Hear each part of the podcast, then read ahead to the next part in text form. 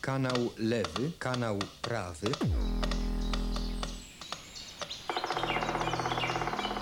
Punkt słyszenia. Dźwiękowe spotkanie z łazikiem gawędziarzem. Cześć. Często jest tak, że idzie się do lasu posłuchać dźwięków lasu. Czyli wsłuchać się w ptaki i w ogóle, żeby było fajnie.